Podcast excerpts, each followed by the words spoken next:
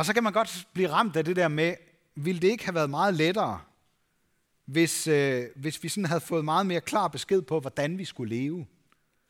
Eller hvis, hvis Gud var sådan lidt mere synlig? Det, det er ligesom så usynligt, ikke? Eller, eller vil det måske være nemmere, hvis vi bare nøjes med at tro på det, vi kan se, det vi kan holde mellem hænderne, det vi selv kan regne ud? I, øh, i torsdags, ja, jeg ved godt, jeg er præst, øh, men i torsdags, der havde jeg det faktisk sådan, lidt sådan, da juniorklubben kom besøg, på besøg i vores kolonihave. Og så skulle jeg fortælle lidt om Gud. Og jeg havde simpelthen sådan lyst til, hvis jeg bare kunne, kunne vise dem, her er Gud, sådan er han. Kan I se ham? Ham skal I tro på, ham skal I holde jer til, så får I simpelthen det allerbedste liv overhovedet. Og jeg ved det ikke, jeg ved ikke, om I kender det. Jeg bliver nogle gange ramt af det samme, når jeg øh, har nogle gode snakke med en af vores naboer. Hvor vil jeg gerne kunne vise tydeligere, at Gud er der.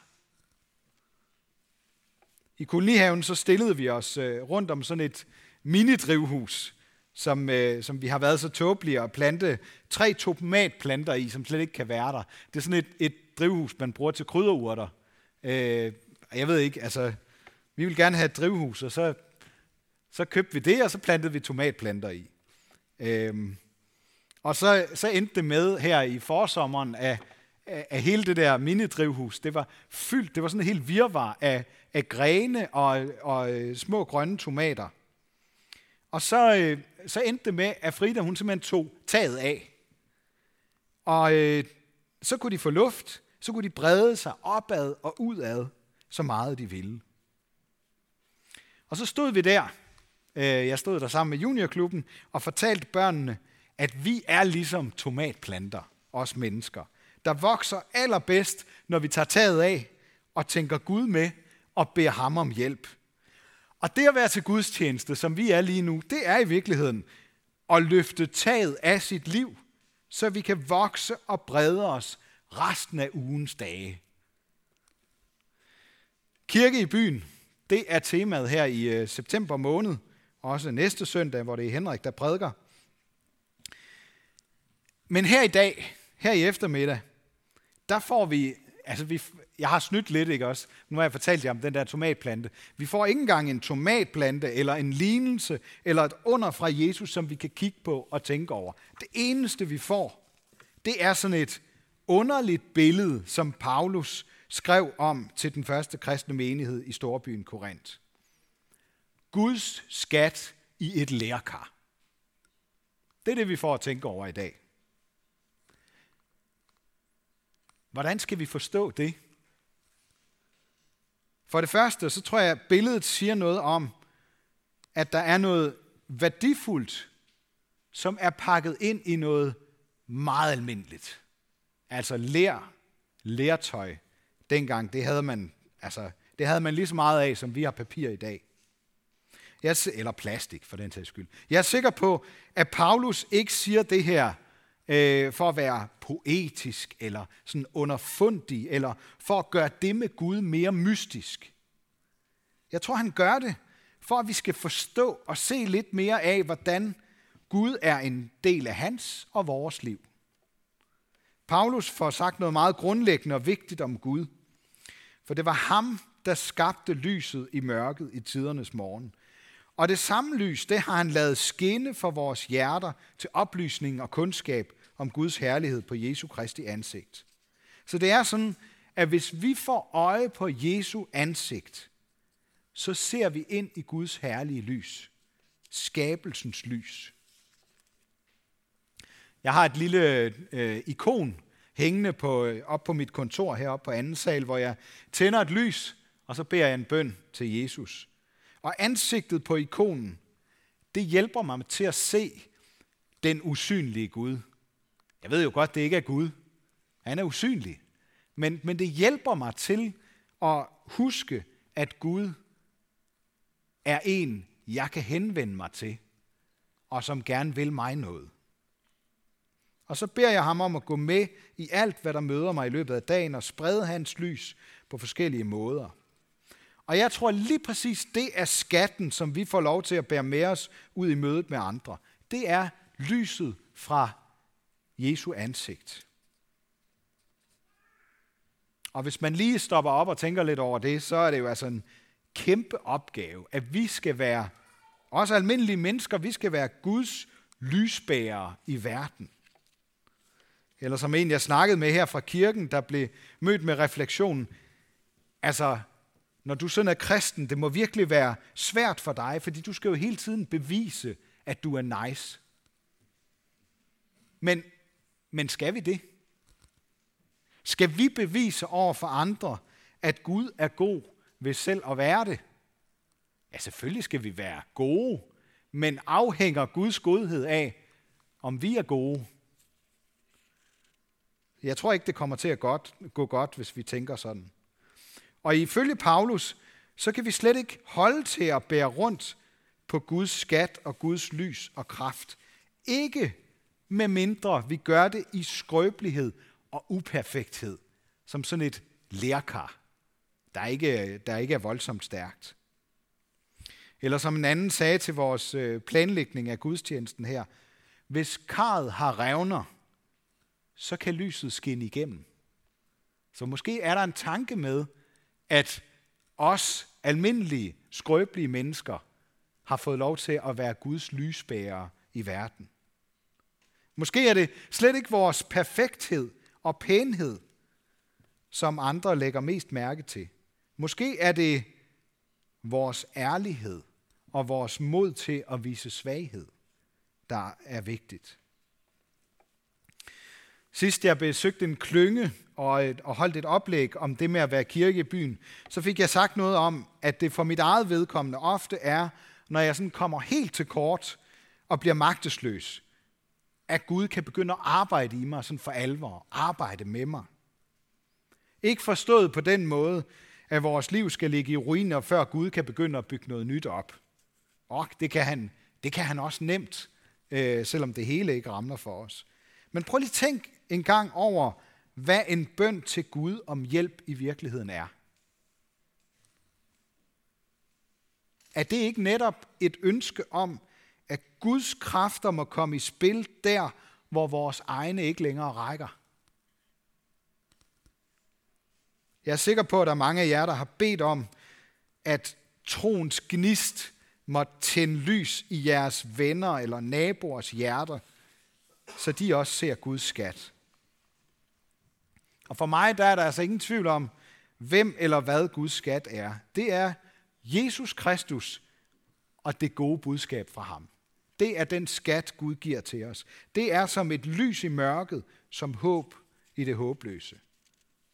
Og Guds skat blev fuldstændig synligt åbenbaret for 2000 år siden og givet videre gennem utallige nedskrivninger og oversættelser siden dengang. Jesus øh, øh, fortalte engang en historie om en købmand, der solgte alt, hvad han ejede, for at købe en enkelt værdifuld perle. Og det bruger han som et billede på, hvordan vi skal tænke om Guds skat. Det er det mest værdifulde, der overhovedet findes. Men skatten, den skal findes. Sådan er det. Sådan er det med skatte. De skal findes. Prøv at forestille jer en øh, børnefødselsdag med en skattejagt, hvor man med det samme fortæller, hvor skatten er. Det, det er jo helt forkert. Så er der ikke noget ved det. Det er, jo, det er jo meningen. Man skal jo man skal ud og finde den der skat. En skat, det er noget, man leder efter. Øhm, så kan det godt være, at man som forældre nogle gange skal, skal hjælpe lidt og give nogle ledetråde. Sådan, prøv lige at kigge derover eller, eller derhen eller sådan noget. Men fælles for alle mennesker, det er, at vi skal lede efter Gud for at finde ham. Og det er ikke, fordi han er langt væk fra nogen af os. Det er ikke, fordi han gemmer sig for os. Men det er, fordi der er noget, der spærrer for, at vi kan komme til at se ham. Vi er som lærkar. Men det er altså ikke meningen, at vi skal ende som potteskår. Vi er skabt til at bære på en skat. Vi er skabt til, at vi skal finde skatten. Vi er i en verden, hvor der er lagt ledetråde ud, så det er muligt at finde den skat, Guds skat. Og Gud er også mand for gennem sin ånd at, at pege lidt og vise, måske skulle, skulle du gå i den retning. Måske skulle du tage i kirke. Måske skulle du, skulle du øh, bede Gud om hjælp, i stedet for at prøve at klare det hele selv. Måske skulle du snakke med en, som har fundet skatten, og som kan fortælle om det til dig. Hvis vi bærer på den skat på vores egen personlige, forskelligt fra person til person, vores egen personlige og skrøbelige måde, så kan andre lettere finde ham, der også leder efter os. Vi blev ikke kun undfanget for at blive født til at se lyset i vores verden. Vi er også bestemt til at se lyset i Guds usynlige og evige verden. Og det sker kun, når vi møder Jesus og lader ham fjerne den synd, der spærrer vores udsyn i Guds retning og får os til at, at gøre andre ondt. Paulus øh, øh, fortsætter med at forklare menigheden, hvordan vi som døbte kristne bærer den død, som Jesus led i vores krop, samtidig med, at Jesu opstandelse kommer til syne i os. Øh, I kan prøve at høre, hvordan Paulus siger, i alt er vi trængt, men ikke lukket inde. Vi er tvivlrådige, men vi er ikke fortvivlede. Vi forfølges, men vi lades ikke i stikken. Derfor bliver vi ikke modløse, for selvom vort ydre menneske går til grunde, fornyes dog vort indre menneske dag for dag. Sådan siger Paulus. Og ja, altså jeg er godt klar over, at det er måske de færreste, man lige kan tage en snak om det her med, mens man står i kantinen for eksempel. Øh, men jeg tror, jeg tror, det er uendelig vigtigt at forstå, hvilken kraft Gud virker med, når vi tror på ham. Det er en kraft, der fortsætter med at virke på trods af alt slags modstand. Jeg har hørt gode kristne mene, at øh, som kristne, så skal vi kunne stå imod svære ting i livet på en helt særlig måde. At vi bør være bedre til at møde modgang, når vi er kristne. Det vil jeg gerne sige, det tror jeg simpelthen er en usund måde at tænke på. Jeg tror ikke på, at det holder. Vi skal nemlig ikke være sådan nogle glaserede lærkar, der ikke kan mærkes af livets vilkår. Vi er helt almindelige lærkar.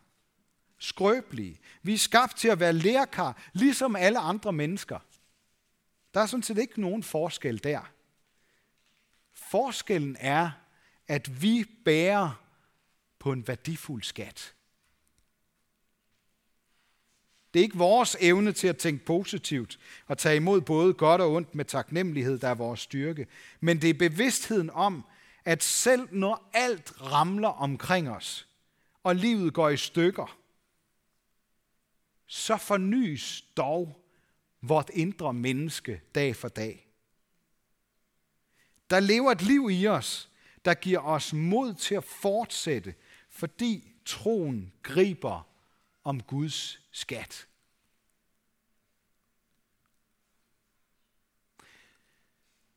Jeg tror, der findes en, en helt lang række argumenter, gode argumenter for, hvorfor det giver mening at tro på Gud. Det skal jeg ikke komme ind på alt sammen her i, i, i prædikenen. Jeg vil bare sige, for mig, der er den vigtigste grund, at Jesus er stærkere end døden. Og den kraft lever i mig, der er et skrøbeligt og uperfekt menneske som alle andre. Jeg tror faktisk, det kan være en rigtig god idé, at vi indimellem, måske for os selv eller sammen med andre, overvejer, hvilke grunde vi har til at tro, eller til ikke at tro på Gud. Og for mange, så finder vi nok først ud af det i mødet med andres tro.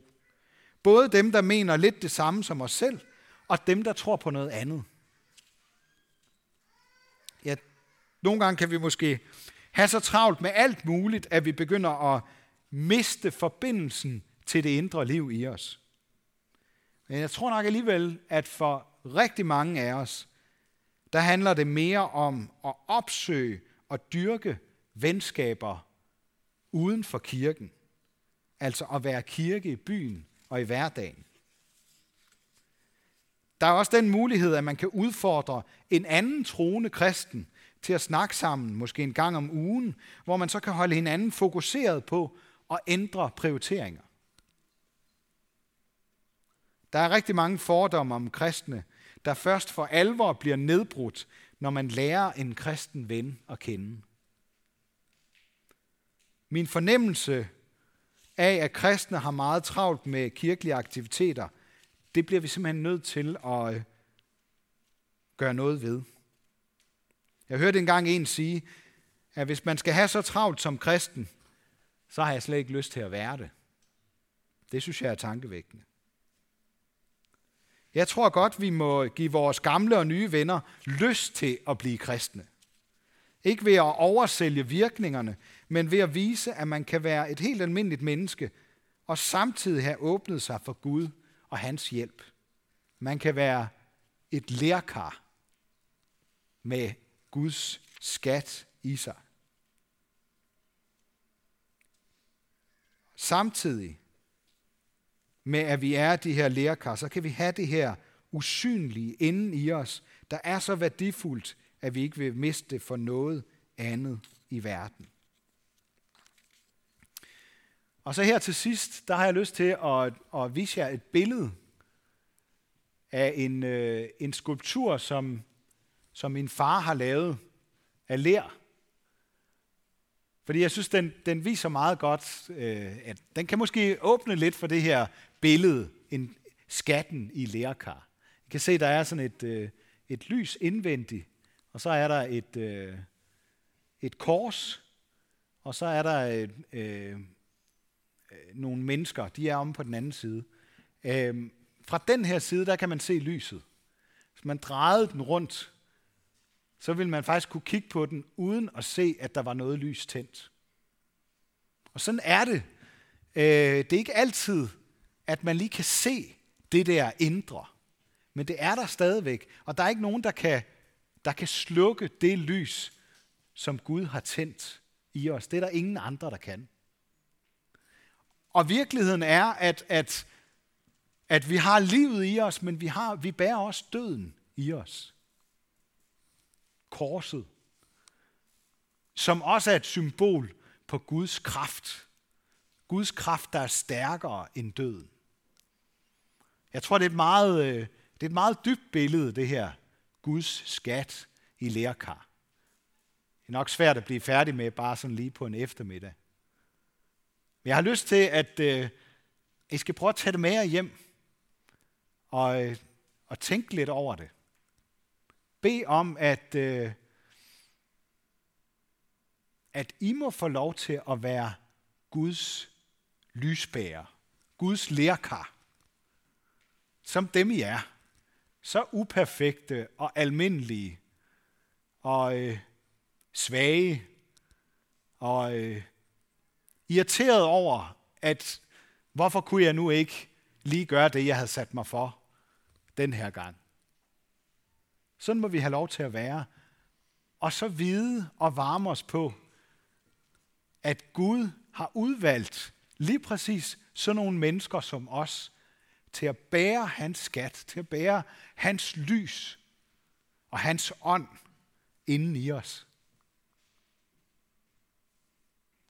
Det er på en gang helt almindeligt og kæmpestort. Det her med Guds skat i lærkar.